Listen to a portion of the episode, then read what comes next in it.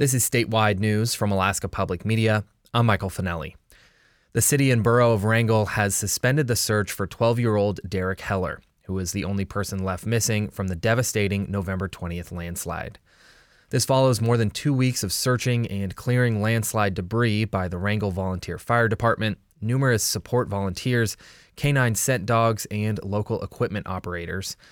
Cale Casey is a spokesperson for the Alaska Interagency Incident Management Team. He's been at the landslide site with responders and says the teams all came together with one mission. The search has been absolutely monumental. Uh, it's a very dangerous slide path. They mitigated a lot of risk. They operated incredibly safely for days, 15 days in a row, day and night. Uh, a lot of courage to be in there, uh, inclement weather, uh, obviously very emotional. Searchers found the remains of five people 65 year old Otto Florschutz and the Heller family, 44 year old Timothy, 36 year old Beth, 16 year old Mara, and 11 year old Kara. They also found one survivor, 63 year old Christina Florschutz, Otto's wife. And a new backlog in the state's food stamp program has left some Alaskans waiting months for their benefits.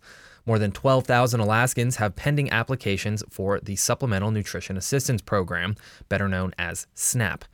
Some date as far back as July. That's according to Deb Etheridge, the state's director of public assistance. She says there are a number of reasons for the backlog, from office closures for poor weather to short staffing and computer system upgrades.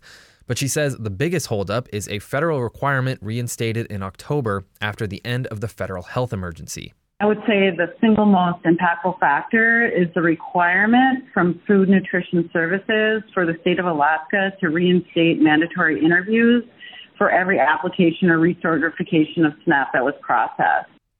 The issue affects more than 10% of the state's roughly 92,000 SNAP recipients.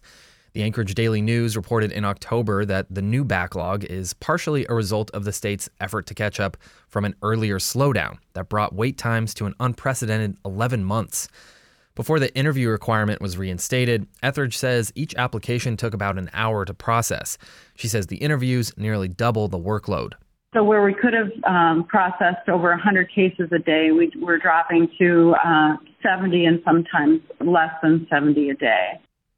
She says her department has paused interviews for now and is working with federal officials on other ways to streamline the process. This is Alaska Public Media.